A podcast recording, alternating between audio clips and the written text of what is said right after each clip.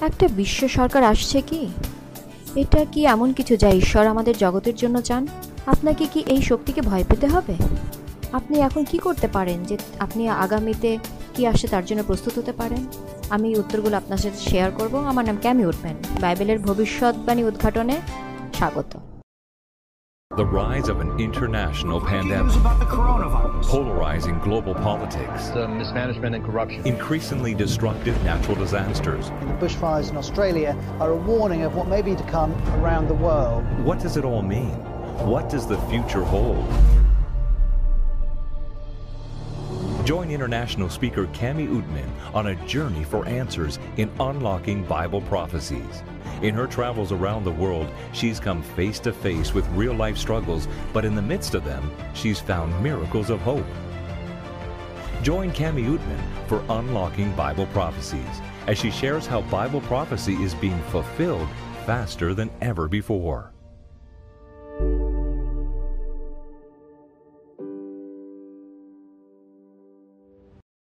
বাইবেলের ভবিষ্যৎবাণী উদ্ঘাটনে আপনাকে আবার স্বাগতম। আমি প্রার্থনা করি এই প্রোগ্রামগুলো আপনার জন্য আশীর্বাদ ছিল এবং আপনার জীবনে ঈশ্বরের পরিকল্পনা সম্পর্কে আপনার আরও স্পষ্ট ধারণা হয়েছে।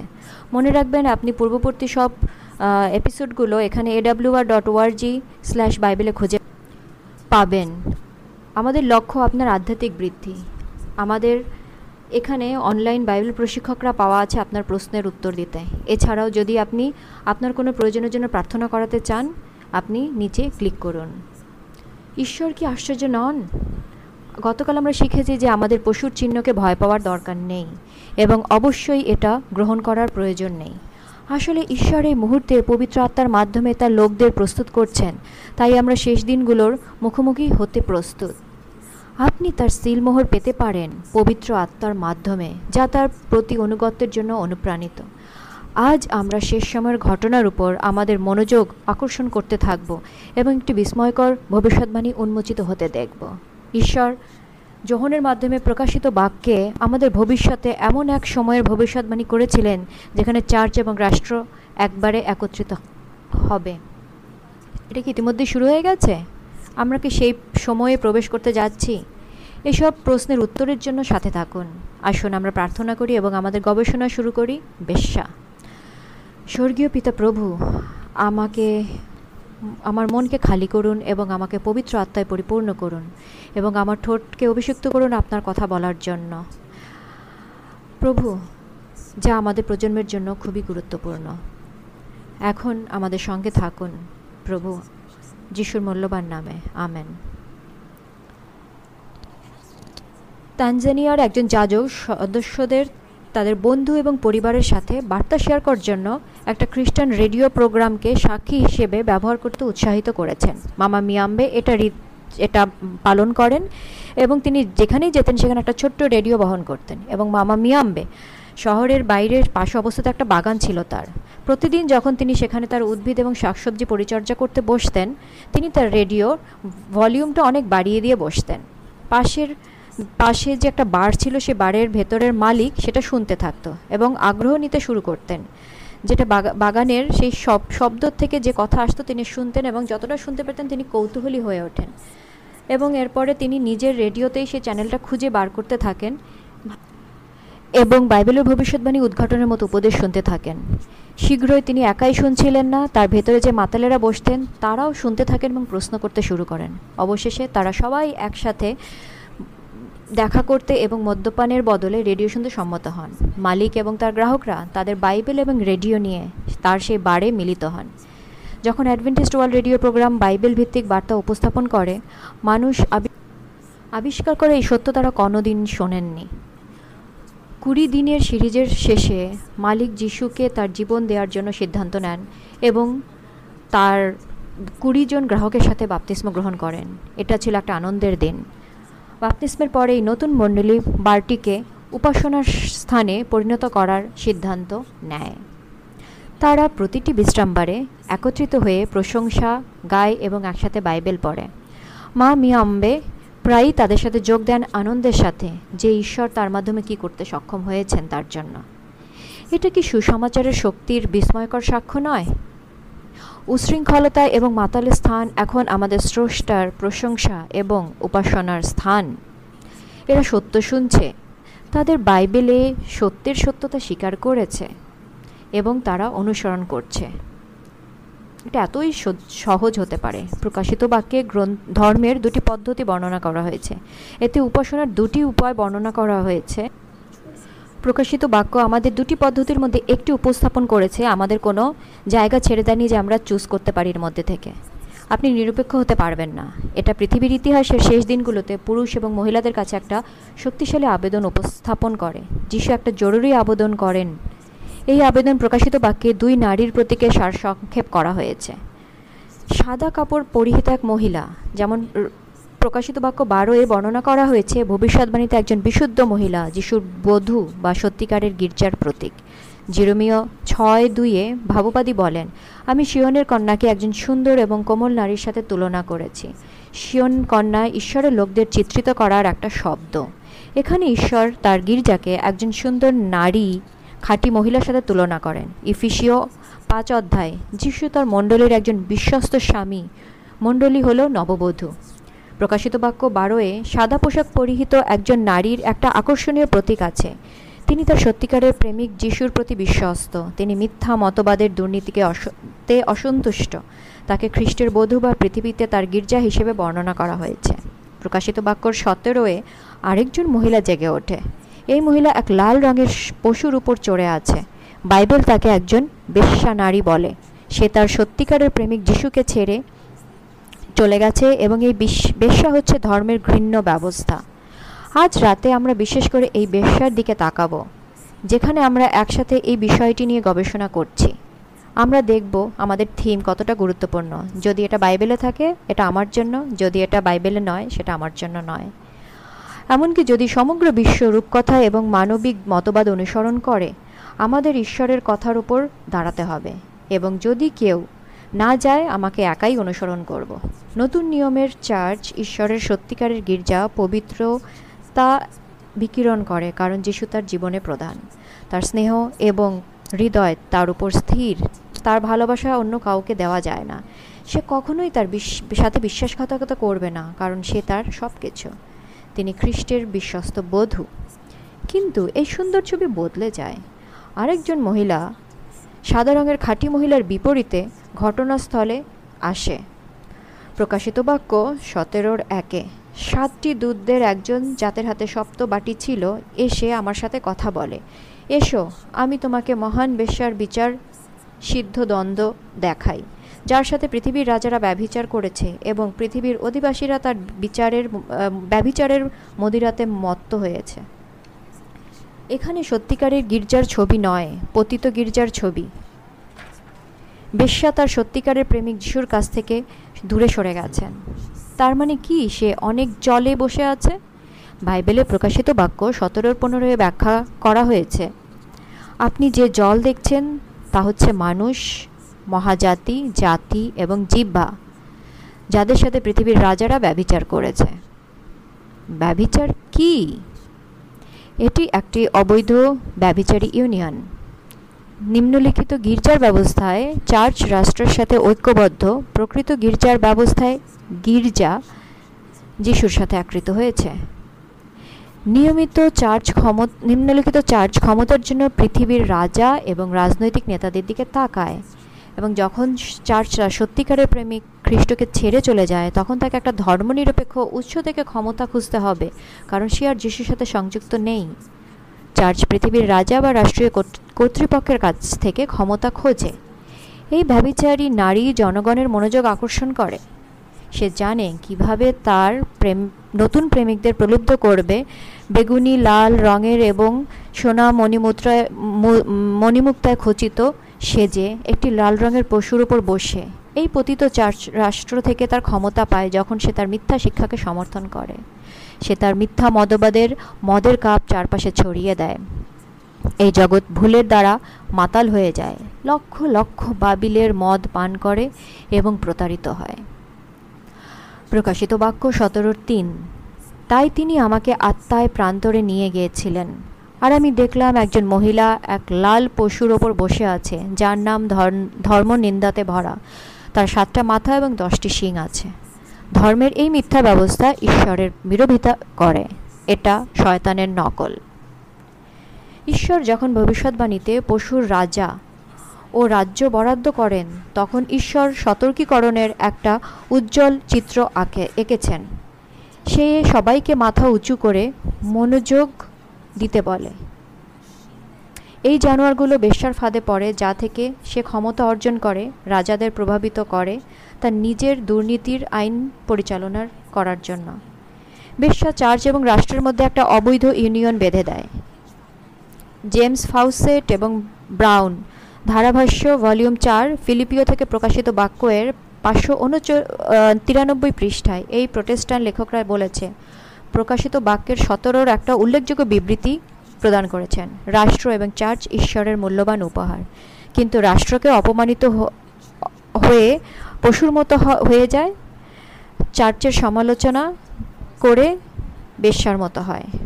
প্রকাশিত বাক্য সতেরোর চার বলছে, নারী বা পতিত গির্জা বেগুনি এবং লাল রঙে সাজানো ছিল ও সৈন্য ও মূল্যবান পাথর এবং মুক্ত দ্বারা সজ্জিত ছিল। আপনি কি একটি ধর্মীয় ব্যবস্থা জানেন কে পুরোহিতরা বেগুনিয়া লাল রঙের কাপড় পরে হ্যাঁ। প্রায়ই ধর্মগুরুরা লাল রঙের পোশাক পরেন এবং এই গুরু পুরোহিতরা গুড ফ্রাইডে, পাম সানডে, পেন্টাকোস্টে লাল পরেন এবং বেগুনি রঙের পোশাক পরেন শোকসভায় পোপের পরিহিত অফিসিয়াল পোশাক যে কোনো পৃথিবীর মুকুটের চেয়ে মুকুটের চেয়ে স্বর্ণ এবং গয়নায় সমৃদ্ধ। পোপের মুকুটের মূল্য বোধগম্যতার অতীত। ধনীরা ক্যাথলিক ধর্মের খোদাই করা মূর্তির উপর বিলাসবহুল হয়। সোনা, মুক্ত এবং মূল্যবান পাথরে বিশ্বব্যাপী সাধুর মূর্তি এবং ক্যাথলিক ভবন সাজায়। এখন আমি এখানে একটু বিরতি দিতে চাই। ব্যক্তিগতভাবে আমাকে বলা গুরু আমার বলা গুরুত্বপূর্ণ যে আজ রাতে আমরা যা পড়ব সেটা সংবেদনশীল বিষয় এবং এটা শেয়ার করা হচ্ছে ব্যক্তিকে দোষারোপ করার জন্য নয়, কিন্তু ভবিষ্যৎবাণী যে পূর্ণ হচ্ছে সেটা দেখানোর জন্য। আমি বিশ্বাস করি জীবনের প্রতিটি ক্ষেত্রে সত্যের অনেক আন্তরিক অনুসন্ধানকারী আছেন এবং যখন সত্য প্রকাশিত হয়, তারা তা অনুসরণ করে। এখানে যে উদ্ধৃত্ত শুধুমাত্র রোমান ক্যাথলিক ধর্মের পদ্ধতির দিকে পরিচালিত হয়, সেই তথ্য যেখানে সব কিছু বেশ কিছু মতবাদ আছে যা আমরা পরিষ্কারভাবে দেখে শাস্ত্রের বিরুদ্ধে গেছে। আমি বিশ্বাস করি আপনি এখানে আছেন সত্য খোঁজার জন্য। এখন চতুর্থ পদে বলা হয়েছে, তার হাতে একটা সোনার কাপ আছে, তা ঘৃণ্য দ্রব্যে এবং তার ব্যভিচারণের অশ্লীলতায় পরিণত, পরিপূর্ণ। অন্য কথায়, এই পতিত ধর্ম ব্যবস্থার হাতে, যার রং বেগুনি, লাল, সেখানে একটা সোনার পানপাত্র আছে এবং সারা বিশ্ব এটার থেকে পান করে এবং মিথ্যা বদবাদ দ্বারা বিভ্রান্ত এবং নেশাগ্রস্ত হয়ে পড়ে। প্রকাশিত বাক্য সতেরোর পাঁচ বলে এবং তার কপালে নাম লেখা আছে।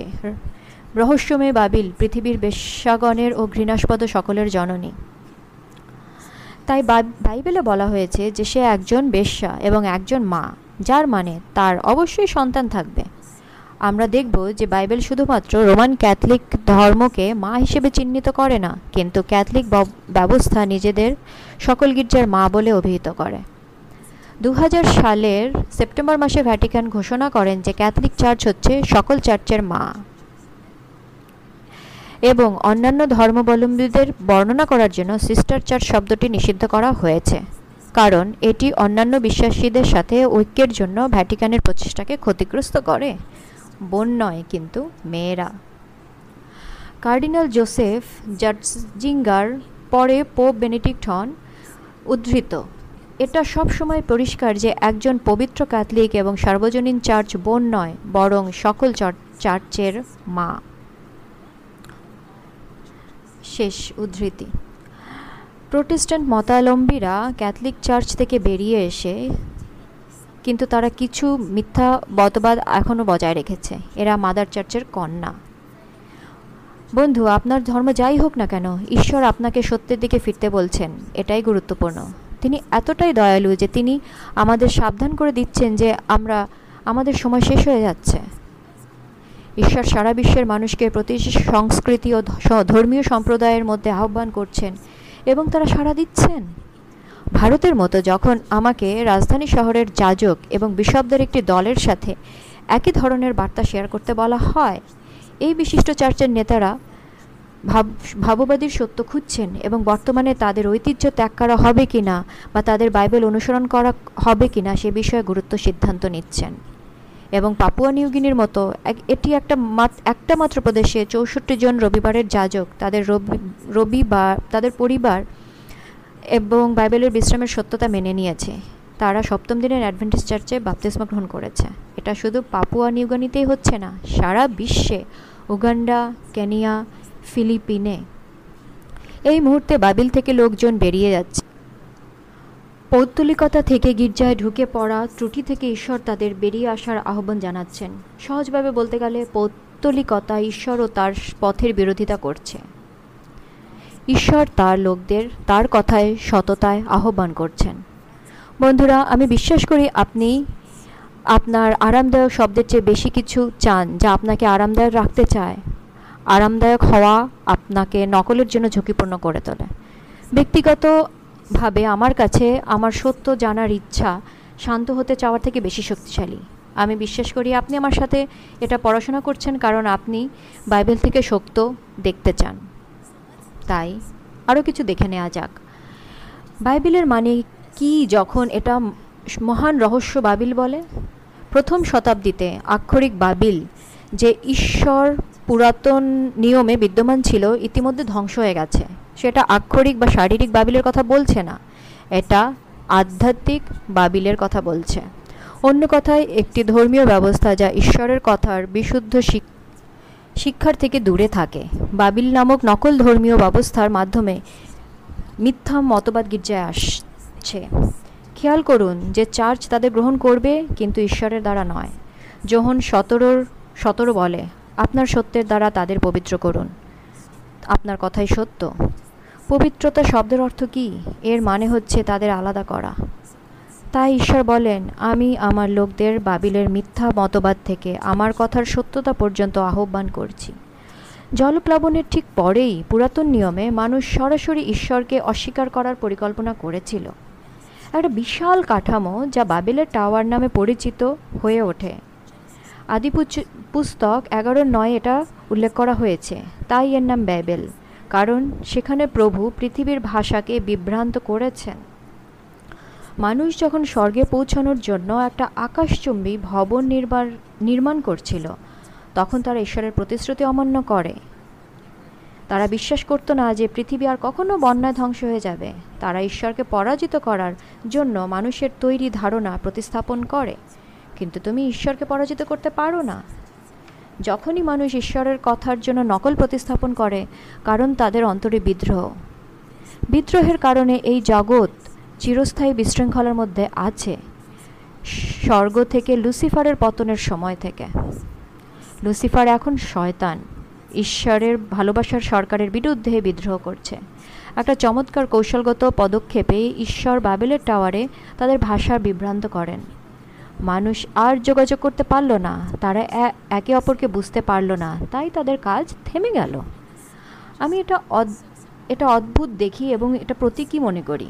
পরবর্তীতে বাবেল টাওয়ারের ওপর দিয়ে বাবিল শহরটি নির্মিত হয়। বাবিল শব্দটি ব্যাবেল থেকে এসেছে। বাবল মানে বিভ্রান্তি। ব্যাবলিং হচ্ছে এমন শব্দ করা যা শ্রবণকারীর কাছে কোনো অর্থ বহন করে না।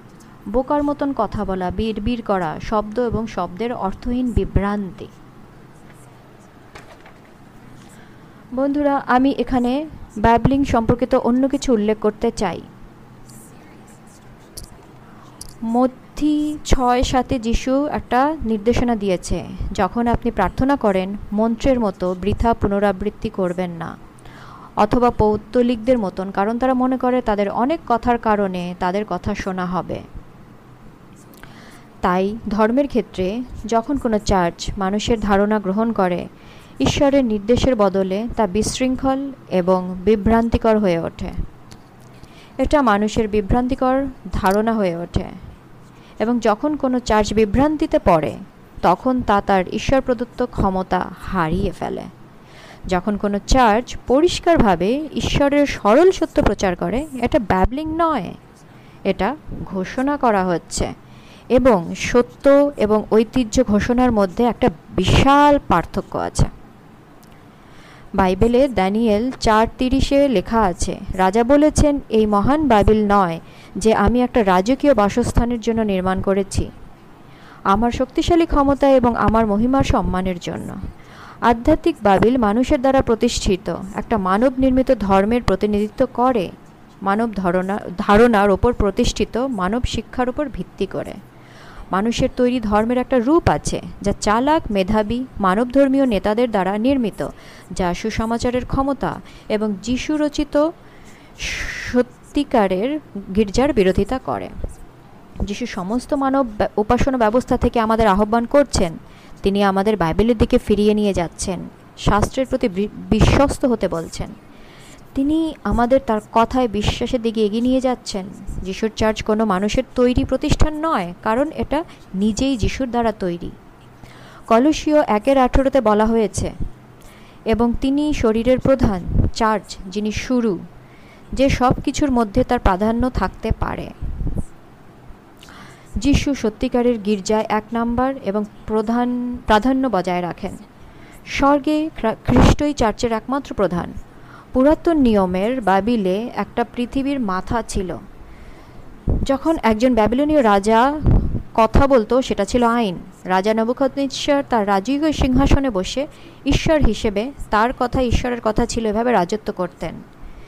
যিশু আমাদের সাবধান করে দিচ্ছেন এমন একটা ব্যবস্থার দিকে খেয়াল রাখতে, যার নাম আধ্যাত্মিক ব্যাবিল, যার একজন আধ্যাত্মিক নেতা ঈশ্বর বলে দাবি করবেন নিজেকে। একটা নিছক মানুষ ঈশ্বরের জায়গা নিতে চায়? আধ্যাত্মিক বাবিলের একজন নেতা থাকবেন, যিনি দাবি করেন যে তার সিংহাসন থেকে কথা বলার সময় তার কথার কর্তৃত্ব ও ক্ষমতা আছে, যেন তিনি স্বর্গের ঈশ্বর। আধ্যাত্মিক বাইবেলের প্রথম বৈশিষ্ট্য হলো যে একটা জাগতিক মাথা আছে, যে ঈশ্বরের হয়ে ঈশ্বরের জায়গায় কথা বলে। দ্বিতীয় দ্বিতীয় থিসলনীয় দুইয়ের চার সেই ব্যক্তি প্রকাশ পাবে যে ঈশ্বরের বিরোধিতা করে এবং নিজেকে মহিমান্বিত করে, যাতে সে ঈশ্বরের মন্দিরে ঈশ্বরের মতো বসে, বসবে, সে নিজেকে ঈশ্বর বলে প্রমাণ করবে। জিসাইয় সাঁত্রিশে ষোলোতে, বা, হে বাহিনীগণের প্রভু, যিনি চেরুবিমের মাঝখানে বাস করেন, তুমি ঈশ্বর, তুমি পৃথিবীর ঈশ্বর। সত্যি, এটা ধর্মনিন্দার একটা চূড়ান্ত কাজ। ঈশ্বরের মতো সাদা পোশাক পরিহিত দুটি সোনালি চেরুবিমের মাঝখানে বসে থাকা। এমনকি প্রেরিতদের সময়েও পৌল গির্জায় ত্রুটি দেখতে পেয়েছিলেন, যা পাপেসির বিকাশের পথ প্রস্তুত করে। হেডেন কাস্টমস গির্জায় তাদের পথ খুঁজে পেল এবং রয়ে গেল। পৌল তার ভাইকে সাবধান করে দিয়ে বলেন, কারণ অরাজকতার রহস্য অরাজকতার রহস্য ইতিমধ্যেই কাজ করে গেছে। দ্বিতীয় থিসলনীয়তে দুই সাত, কিন্তু এই ব্যাবিলনীয় ধর্ম ব্যবস্থা সম্পর্কে আরেকটি বিষয় আছে। ব্যাবিলন পুরাতন নিয়মে প্রতিমা পূজার কেন্দ্র ছিল। প্রকাশিত বাক্য সতেরোয়ের রহস্য ব্যাবিলন সম্পর্কে গভীরভাবে উপলব্ধি করার জন্য আমরা পুরাতন নিয়মের বাবিল থেকে অন্তর্দৃষ্টি গ্রহণ করি। বাবিলে মূর্তি প্রজা সমৃদ্ধ হয়েছে। অন্যদিকে খ্রিস্ট আমাদের সরাসরি তার কাছে আসতে আমন্ত্রণ জানান। আমাদের কোনো মাধ্যমের দরকার নেই। না? যেমন প্রতিমা, পুরোহিত বা সাধু। সুপারিশকারীদের মাধ্যমে যিশুর কাছে আসার কোনো প্রয়োজন নেই। তিনি আপনাকে এত ভালোবাসেন যে তিনি আপনাকে তার কাছাকাছি চান। আপনার আর তার ত্রাণকর্তার মাঝে কোনো মাধ্যমের আসার দরকার নেই। যাত্রা পুস্তক কুড়ির চার পাঁচ ঈশ্বর বলেন, তোমার নিজের জন্য কোনো খোদাই করা মূর্তি বানাবে না। স্বর্গে বা পৃথিবীতে বা পৃথিবীর নিচে জলে যা আছে, তার কোনো মূর্তি বানাবে না। তুমি তাদের সামনে মাথা নত করবে না, তাদের সেবা করবে না। কারণ আমি তোমার ঈশ্বর সদাপ্রভু। আমি সগৌরব সগৌরব রক্ষণে উদ্যোগী। যিশু বলেন, আপনার পূজায় প্রতিমা ব্যবহার করবেন না। বাবিল ব্যাপকভাবে মূর্তি ব্যবহার করে এবং এইগুলোর অনেকগুলোই পৌত্তলিকতা থেকে রোমে যাওয়ার পথ খুঁজে পায় এবং তারপর খ্রিস্টান গির্জায় ঢুকে পড়ে। চার্চের পিতা এবং নেতারা এই মূর্তিগুলোকে পবিত্র মনে করেন। একজন ক্যাথলিক ইতিহাসবিদ থিওডর মেনার্ড তার আমেরিকান ক্যাথলিক ধর্মের গল্পের বইয়ে বলেছেন, ক্যাথলিক ধর্ম অনেক পৌত্তলিকদের সাথে আবৃত।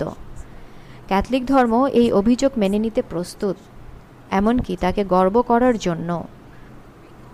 গ্রিক দেবতা প্যান সত্যি মৃত নন, তিনি বাপতিস্ম গ্রহণ করেছেন। উদ্ধৃতি শেষ। বাইবেল পরিষ্কারভাবে পুনরাবৃত্তি করে যে ঈশ্বর ও মানুষের মধ্যে একজনই মধ্যস্থতাকারী আছেন, তিনি যিশু। আপনার মুক্তি অনন্ত জীবনের পথ কেবল তার মাধ্যমেই। তার মা বা তার কোনো সাধুর মাধ্যমে নয়। যিশু যোহন চোদ্দোর ছয়ে ঘোষণা করেন, আমি পথ, সত্য ও জীবন। আমাকে ছাড়া কেউ পিতার কাছে আসতে পারে না। আর যদি তুমি বিশ্বাস না করো যে আমি ইনি, তাহলে তুমি তোমার পাপের মধ্যে মরবে। জনের আটের চব্বিশ। পিতর এই কথার প্রতিধ্বনি করে বলেন, স্বর্গের অধীনে আর কোনো নাম নেই যার দ্বারা আমাদের রক্ষা হবে। প্রেরিত চারের বারো। লক্ষ লক্ষ খ্রিস্টান তথাকথিত মূর্তিকে উপাসনার বস্তু হিসেবে শ্রদ্ধা করে। এটা একটা নকল যা আপনাকে ভোলাচ্ছে যে বাঁচাতে পারে তার থেকে। এটা শয়তানের প্রতারণার অন্যতম ঈশ্বরের কথার সত্য থেকে মানুষকে, মানুষের মনকে ধোয়ায় ঢেকে রাখে। তৃতীয় গুরুত্বপূর্ণ বৈশিষ্ট্য আমাদের জানা প্রয়োজন, কিন্তু পুরাতন নিয়মে বাবিল হচ্ছে যে এটি মৃত্যু সম্পর্কে মিথ্যা শিক্ষার কেন্দ্রবন্ধু ছিল। এটা নকল শিখি- শিখিয়েছে যখন আপনি মারা যাবেন তখন কি হবে? আপনি আত্মার অমরত্বের পৌত্তলিক মতবাদ পান যে মৃতরা বেঁচে থাকে। মিথ্যা যে যখন আপনি যারা মারা যান অমর আত্মা থাকে এবং আভ্যন্তরীণে সেটা চলতে থাকে। এটা খ্রিস্ট ধর্ম থেকে আসে না, এটা অবশ্যই বাইবেল থেকে নয়। জিহিসকেলের আটের তেরো চোদ্দ এবং ঈশ্বর জিহিসকেলকে বললেন, আবার ঘুরে দাঁড়াও এবং তোমরা আরও বড় ঘৃণ্য বস্তু দেখতে পাবে। তারা যা করছে তা ঘৃণ্য কাজ। ঈশ্বর আমাকে সদাপ্রভুর ঘরের উত্তর ফটকের দরজার কাছে নিয়ে এলেন এবং শতাশ হয়ে মহিলারা বসে কাটছিলেন তারা তামুজের জন্য কাঁদছিলেন। এই তামুজ কে? তামুজ গাছপালার পৌত্তলিক দেবতা। ব্যাবিলনীয়রা বিশ্বাস করত যে যখন শীতে আকাশ অন্ধকার হয়ে যায় এবং সেখানে লম্বা রাত হয়, তখন তাবুজ, তামুজ মারা যায়। কিন্তু বসন্তে তিনি পুনরুজ্জীবিত হন। আর ঈশ্বরের কিছু লোক, জিহুদিরা, বাবিলের কাছ থেকে এই মিথ্যা ধারণা মেনে নিয়েছে। এজন্যই জিহিসকেল তাদের তামুজের পূজা হিসেবে বর্ণনা করে। তারা মৃতদের পূজা করে। এই মিথ্যা মতবাদ যে মৃতরা বেঁচে থাকে এবং আত্মা অমর হয়, পুরাতন নিয়ম চার্চে সরাসরি পৌত্তলিকতা থেকেই এসেছে। বন্ধুগণ, আপনাদের মধ্যে যারা প্রতি রাতে আমার সাথে আছেন, তারা জানেন বাইবেলের মৃত্যু সম্পর্কে কি বলা হয়েছে। উপদেশক নয় পাঁচ, জীবিতরা জানে যে তারা মারা যাবে, কিন্তু মৃতরা কিছুই জানে না। এবং তাদের আর কোনো পুরস্কার নেই, কারণ তাদের স্মৃতি বিস্মৃত মানবজাতির প্রতি শয়তানের প্রথম মিথ্যা ছিল, তুমি অবশ্যই মরবে না, সে পরিকল্পনা করেছে। হবা, তুমি অমর। এই প্রাচীন মিথ্যা এখনও হাজার হাজার বছর পরেও মানুষকে ধোকা দিচ্ছে। আত্মার অমরত্ব অথবা মৃতদের পূজা করা, মৃতদের প্রতিনিধিত্ব করার ছবির সামনে মাথা নতা মাথা নত করা, এসব নকল ধারণা যা মৃতদের জন্য উৎসর্গ আনার পৌত্তলিকতার মতবাদের নেতৃত্ব দেয়। দেখি সাধুদের মিথ্যা মতবাদের দিকে কি আছে। আমরা একসাথে পড়ি, তার পরিপন্থী আমরা গবেষণা করেছি কীভাবে বাইবেল মৃত্যুকে ঘুমের সমতুল্য করা হয়। শাস্ত্রে সেটা পঞ্চাশ গুণের বেশি বলা হয়েছে। মৃত ব্যক্তিরা কবরে আছে। তারা ঘূর্ণায়মান আত্মা নয়, তারা মৃত মানুষ নয়। প্রকাশিত বাক্য ষোলোর চোদ্দ বলে, কারণ তারা প্রেতদের আত্মা, নানা চিহ্ন কার্য করে এবং পৃথিবী এবং সমগ্র বিশ্বের রাজাদের কাছে যায়। দ্বিতীয় রাজা বলি তেইশের চব্বিশ। এছাড়াও গুণিন, ভূত্রিয়া, জাদুকর, মূর্তি এবং যেসব ঘৃণ্য কাজ করা হয় সেগুলো জিহুদার দেশে এবং জিরুসালেমে যোশীয় কি দূরে সরিয়ে রেখেছিলেন? যাতে তিনি আইনের কথা বলতে পারেন? এছাড়াও এই চিন্তা আত্মার শিক্ষা, অমরত্ব পাওয়া খ্রিস্টের দ্বিতীয় আগমনের শক্তি কেড়ে নেয়। তাহলে আমাদের এই পৃথিবী থেকে আমাদের বাঁচানোর জন্য একজন ত্রাণকর্তার প্রয়োজন? কেন? যদি আমরা স্বর্গে ভাসতে থাকি? আপনি আত্মার অমরত্বে বিশ্বাস করেন যদি, তাহলে আপনি বিশ্বাস করেন যে যখন আপনি মারা যাবেন, তখন আপনি অবিলম্বে স্বর্গে যাবেন? কিন্তু যদি এটা সত্য হয়, তাহলে যিশু কেন মৃতদের কবর থেকে পুনরুজ্জীবিত করতে আসবেন? তারা অলরেডি স্বর্গে আছেন। এই মিথ্যা শিক্ষা দ্বিতীয় আগমনের প্রয়োজনীয়তাকে মুছে দেয়। আমরা যিশুর আশার আকাঙ্ক্ষায় উত্তেজিত থাকি, এটাই তিনি চান। স্বর্গের সমস্ত কিছু এই অনুষ্ঠানের জন্য আগ্রহী। এটা ঈশ্বরের উদ্দেশ্য ছিল যে প্রতিটি সময়ের চার্চ তার ফিরে আসার জন্য অপেক্ষা করুক। বাইবেল অনুসারে আমাদের প্রিয়জনেরা যিশুতে ঘুমায়। তাদের সাথে আমরা বাতাসে একসাথে দেখা করব যিশুর সঙ্গে। তাহলে আজ কেন অনেক গির্জা আধ্যাত্মিকভাবে মৃত? কেন এতগুলো গির্জায় আধ্যাত্মিক শক্তির অভাব আছে? তারা খ্রিস্টের দ্বিতীয় আগমনের তাগিদ হারিয়ে ফেলেছে। যিশুর আসার জ্বলন্ত আবেগ। বাইবেল আমাদের আমাদের গাইড ক্রমাগত মানবজাতিকে এই পাইপ পাপ জগৎ থেকে উদ্ধারের দিকে নির্দেশ করে, আমাদের স্বর্গে নিয়ে যাওয়ার জন্য এখন ব্যাবিলে ফিরে যাই। সূর্য পুজোর কেন্দ্রবিন্দু ছিল। সকল সূর্য পূজা বিভিন্ন পৌত্তলিক চ্যানেলের মাধ্যমে আসে। জি স্কেলের আটের ষোলোতে। এটা একটা গুরুত্বপূর্ণ লেখা। তিনি আমাকে সদাপ্রভুর ঘরের অভ্যন্তরীণ আদালতে নিয়ে এসেছিলেন।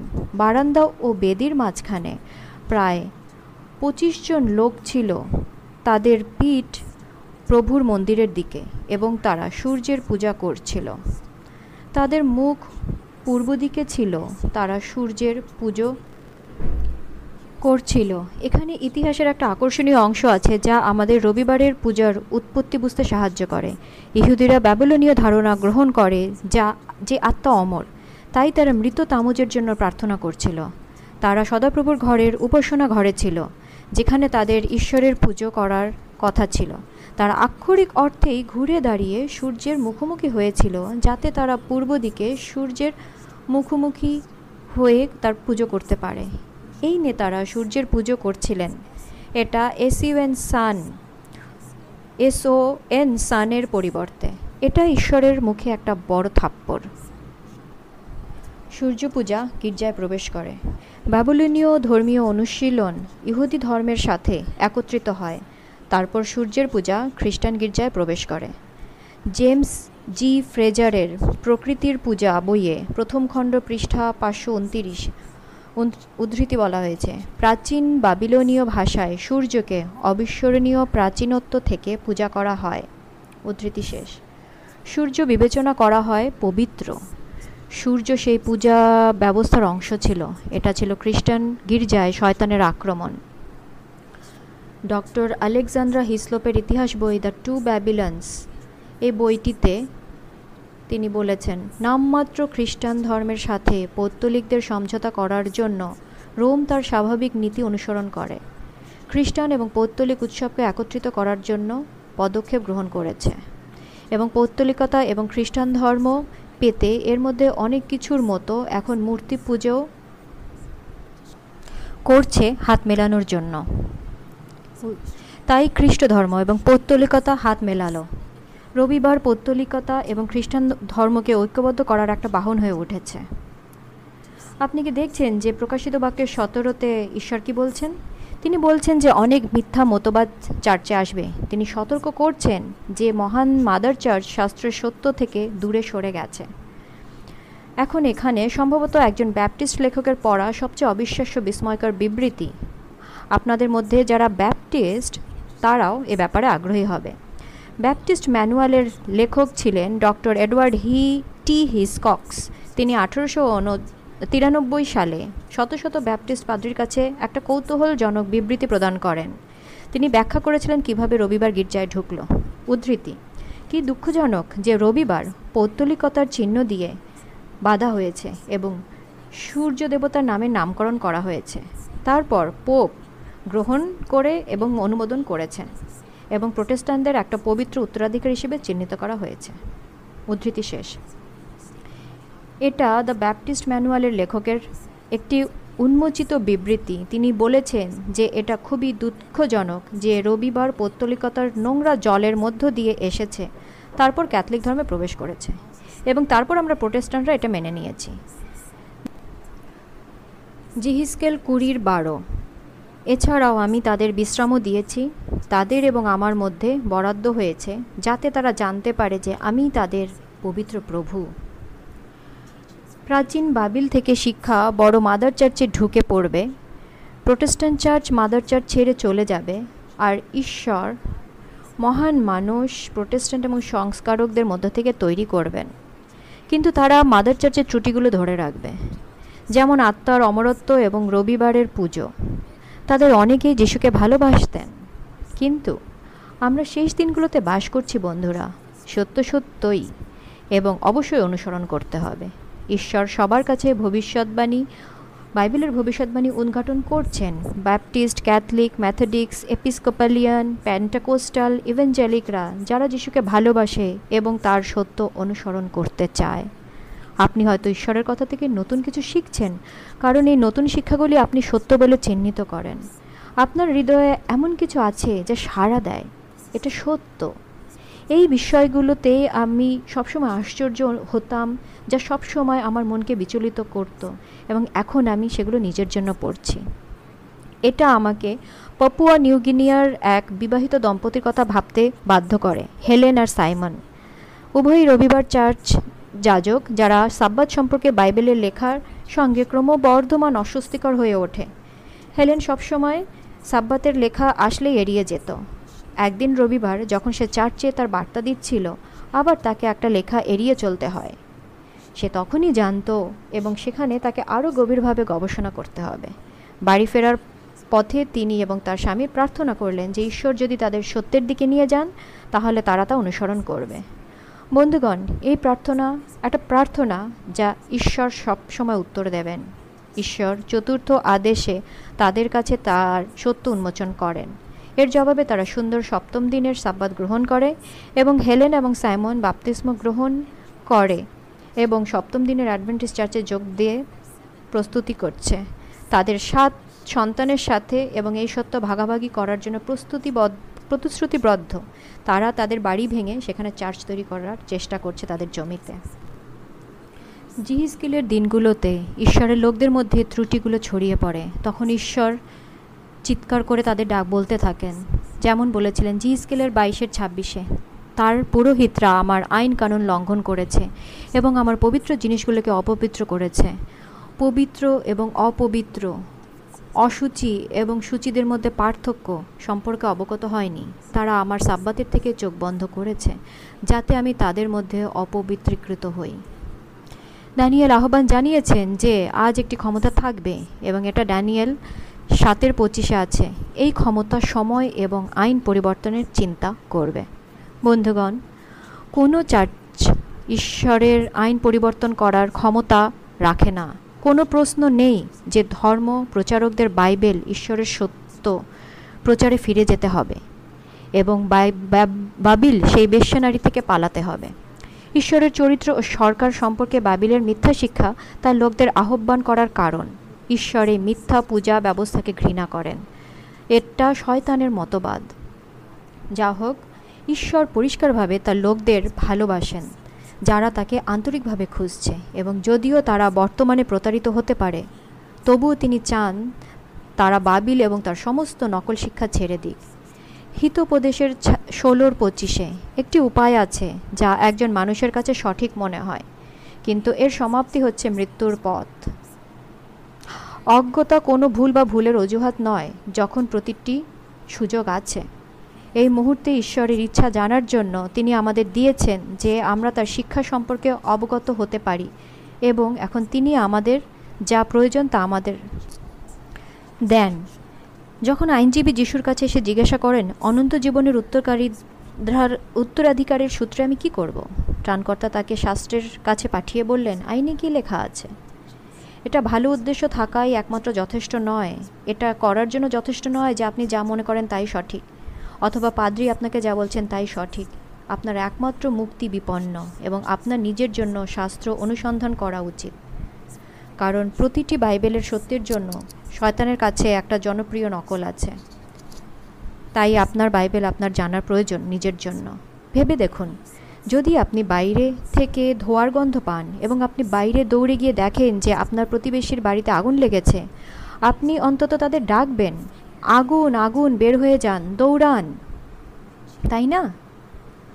বন্ধু, যদি আপনার চার্চ শিক্ষা দেয় যে ঈশ্বরের দশটি আজ্ঞা তার বাধ্যতামূলক নয়, তাহলে ঈশ্বরের নৈতিক আইন যা তার চরিত্রকে প্রতিফলিত করে তা কোনো না কোনোভাবে শেষ হয়ে গেছে এবং আমাদের উপর প্রযোজ্য হবে না। আপনি বাইবেলের দিকে তাকান। বাইবেল দেখুন, যিশু নতুন নিয়মে বলেছেন যোহন চোদ্দোর পনেরোয়, যদি তুমি আমাকে ভালোবাসো, আমার আদেশ পালন করো। এটা নতুন নিয়মে। যদি আপনার চার্চ ঈশ্বরের সপ্তম দিনের বিশ্রামের জায়গায় রবিবারের পবিত্রতা শেখায়, তাহলে দৌড়ান। আপনার বাইবেলের দিকে দৌড়ে যান। ঈশ্বরের আইনের এই পরিবর্তন ক্যাথলিক চার্চ তাদের মর্যাদা হিসেবে সম্পূর্ণরূপে স্বীকার করে, ঈশ্বরের নয়। কারণ আমি প্রভু, আমি পরিবর্তন করি না। মালাখি তিনের ছয় আর যদি তোমার চার্চ শেখায় যে যিশু আসার পর তোমার বাঁচানোর দ্বিতীয় সুযোগ আছে, তাহলে বন্ধু, চলো। আমরা শাস্ত্রে বারবার দেখি যে যিশু প্রত্যেক ব্যক্তির জন্য দ্বিতীয় আগমনে তার পুরস্কার নিয়ে আসেন। যিশু এটা নোহের সময়ের সাথে তুলনা করেছেন। যখন জাহাজের দরজা বন্ধ করে দেওয়া হয়, তখন দ্বিতীয় কোনো সুযোগ ছিল না। আপনার সুযোগ এখন। আপনি আগামীকালে কোনো গ্যারান্টি পাবেন না, বিশেষ করে আমাদের বিশ্বের ক্রমবর্ধমান সমস্যার সাথে। যিশুর মাধ্যমে আপনার মুক্তির সবচেয়ে গুরুত্বপূর্ণ বিষয়েরগুলোর দিকে খেয়াল রাখুন। বন্ধুরা, যদি আপনার চার্চ গোপন কোনো প্রেমের কথা শেখায়, বাইবেলের দিকে দৌড়ে যান। আমরা একসাথে পড়েছি যে প্রতিটি চোখ তাকে তার দুধদের উজ্জ্বলতা নিয়ে মেঘের মধ্যে আসতে দেখবে, উচ্চ রবে এবং জোরে সিঙ্গার শব্দে। এটা একটা উজ্জ্বল বিশ্বব্যাপী, জলবায়ুগত গুরুত্বপূর্ণ ঘটনা। যিশুর আগমন কোনো গোপন ব্যাপারই নয়, সেটা ছাড়া অন্য কিছু। যদি আপনার চার্চ পাপীদের শাশ্বস্ত শাস্তি শেখায়, তাও তাহলে আপনার বাইবেলের দিকে যান, আপনার শাস্ত্র অধ্যয়ন করুন, এবং নিজেদের চোখে দেখলাম যে নরক কোথাও জ্বলছে না। আগুন দুষ্টদের পুরোপুরি গ্রাস করবে, এবং তারপর তা নিভে যাবে। নরকের আগুন শুধুমাত্র এর প্রভাবে শাশ্বত। এটা সময়কালের মধ্যে নয়। বন্ধু, যদি আপনার চার্চ আত্মার অমরত্ব শেখায়, তাহলে অবশ্যই আপনাকে সেখান থেকে দৌড়তে হবে। আমরা সবাই পাপ করি এবং ঈশ্বরের মহিমা কম থাকে জীবনে। বাইবেল নিশ্চিত করে যে আত্মা পাপ করে, সে মারা যাবে। শাস্ত্র বলে, মৃতরা কিছু জানে না। উপদেশক নয়ের পাঁচ। এই মুহূর্তে একমাত্র ঈশ্বরেরই অমরত্ব আছে। একটি বড় বিপদ হচ্ছে, একজন লোক বাইবেল পড়ে এবং তা পরিষ্কারভাবে বলে যে দুষ্টরা ছাই হয়ে যায় এবং নরকের আগুনে তার অস্তিত্ব থেকে বের হয়ে, করে দেয়া হয়। কিন্তু যেহেতু তাকে তার চার্চ দ্বারা শাশ্বত শাস্তি দেখানো হয়েছে, তিনি মনে করেন যে এটা সত্য এবং শাস্ত্রের সরল, সরলতা বুঝতে অক্ষম। তাই তিনি তার বাইবেল অধ্যয়ন পরিত্যাগ করেন এই ভেবে যে এটি তার জন্য অত্যন্ত গভীর এবং জটিল। কিন্তু সত্য হচ্ছে, তিনি ঈশ্বরের সরল কাজ সঠিকভাবে বুঝেছেন, কিন্তু তাকে মিথ্যা শেখানো হয়েছে। মথির সাত, তেরো এবং পনেরো। সংকীর্ণ ফটক দ্বারা প্রবেশ করো, কারণ চওড়া দরজা এবং চওড়া পথ যা ধ্বংসের দিকে নিয়ে যায়, এবং অনেকে এ দ্বারা প্রবেশ করে, কারণ সংকীর্ণ দরজা এবং কঠিন পথ যা জীবনের দিকে নিয়ে যায়, তা খুব কম লোকই খুঁজে পায়। বন্ধুরা, মনে রেখো, নহর দিনে মাত্র আটজন লোক জাহাজে উঠেছিল এবং তাদের উদ্ধার করা হয়েছিল। পৃথিবীর সারা মানুষের মধ্যে শুধু আটজন ছিল।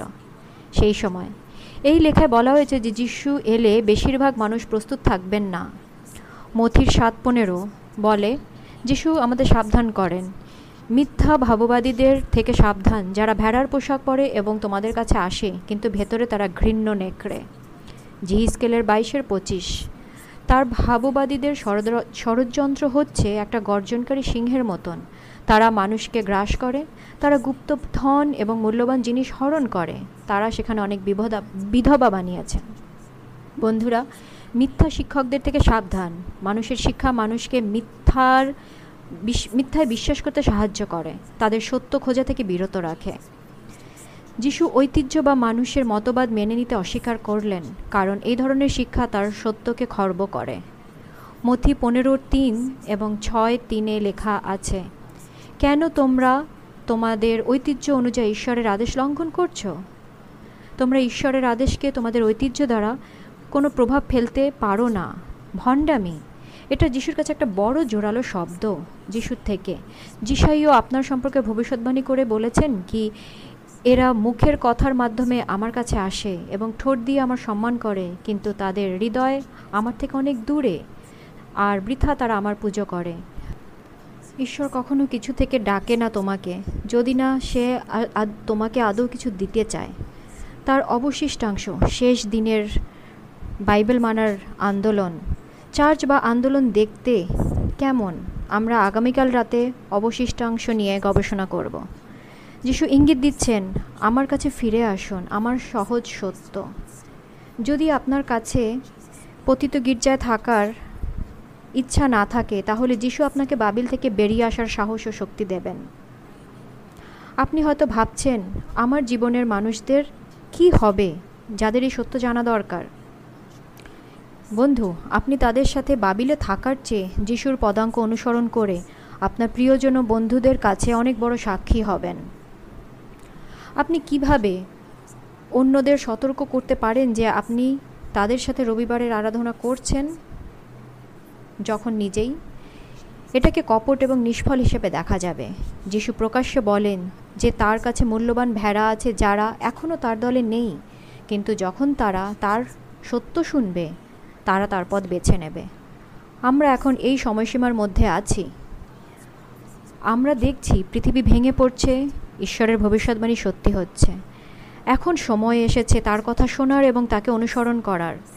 ব্যাবিলনীয় বেড়ার উপর সিদ- সিদ্ধান্তহীনভাবে বসার আর সময় নেই।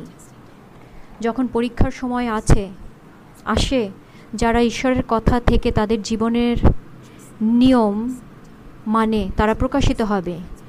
গ্রীষ্মকালের মতো, যেমন চির সবুজ এবং অন্যান্য গাছের মধ্যে কোনো লক্ষণীয় পার্থক্য নেই।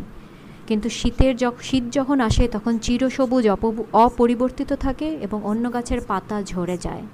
তাই মিথ্যা হৃদয়ের অধা- অধ্যাপকেরা এখন প্রকৃত খ্রিস্টান থেকে আলাদা করা যাবে না। কিন্তু যখন সময় আসবে, পার্থক্য প্রকট হবে। যখন নির্যাতন শুরু হয়, কপটতার নড়ে চড়ে দাঁড়াবে, তখন তারা বিশ্বাস ত্যাগ করবে। কিন্তু সত্যিকারের খ্রিস্টান পাথরের মতন শক্ত হয়ে দাঁড়াবে। তার বিশ্বাস শক্তিশালী। সমৃদ্ধির দিনের চেয়ে তার আশা উজ্জ্বল। জেরোমিও ছয়ের ষোলো, সদাপ্রভু এই কথা বলেন, রাস্তার ধারে দাঁড়িয়ে দেখুন, পুরাতন প্রাচীন পথের জিজ্ঞাসা করুন, কোথায় ভালো পথ আছে? এবং সেখানে হাঁটুন, এবং আপনারা নিজের জন্য বিশ্রাম পাবেন সেখানে। তাই আপনি যদি আজ রাতে কোনো রাস্তায় দাঁড়িয়ে থাকেন, আপনি কি বাবিল থেকে বেরিয়ে এসে ঈশ্বরের পথ বেছে নেবেন? বন্ধুরা, আপনি কি সত্যের সাথে নিজেকে জড়িয়ে রাখতে চান এবং জানেন যে তিনি আপনাকে সব সময় সত্যের দিকে নিয়ে যাবেন? আমার সাথে প্রার্থনা করুন বন্ধুরা। স্বর্গীয় পিতা, আমি আজ রাতে প্রতিটি হৃদয়ে একটা বিশেষ জাগ- জাগরণের জন্য প্রার্থনা করছি প্রভু। তুমি তাদের আর্তনাদ শুনতে পাও। যারা তাদের জীবন তোমাকে দিতে চায় পুরোপুরিভাবে। যখন সব কিছু আমাদের চারপাশে ভেঙে পড়ছে, যা আমরা একসময় জানতাম, আমরা জানি আমরা একা নই, কারণ তোমার পরিশ্রুতিতে আমরা শান্ত এবং নিশ্চিত থাকতে পারি। তুমি সবসময় আমাদের প্রতি বিশ্বস্ত ছিলে, প্রভু গো। তোমার বাইবেল পড়ার জন্য আমাদের মনকে প্রস্তুত করো।